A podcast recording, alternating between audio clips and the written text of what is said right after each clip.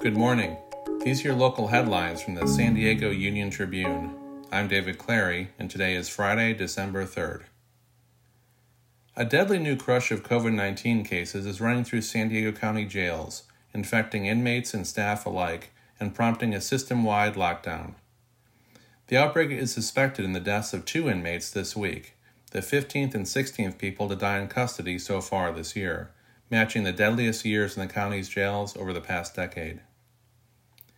A county judge on Thursday denied a group's request to immediately halt San Diego Unified's COVID 19 vaccine mandate and instead will take up the matter later this month.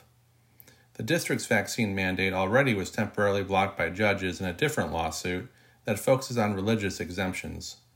However, district officials say they expect that block will be lifted soon. A new team emphasizing strong ties to San Diego has surfaced in the do over competition to remake the 48 acres of city owned land near Pechanga Arena, San Diego, in the Midway District. Developer Zephyr has partnered with two other groups to submit a bid that includes more than 1,000 subsidized units, 29 acres of parks and public space, and a new arena. You can find more news online at san. And for more of the biggest stories of the day, listen to our podcast, the San Diego News Fix. Thanks for listening.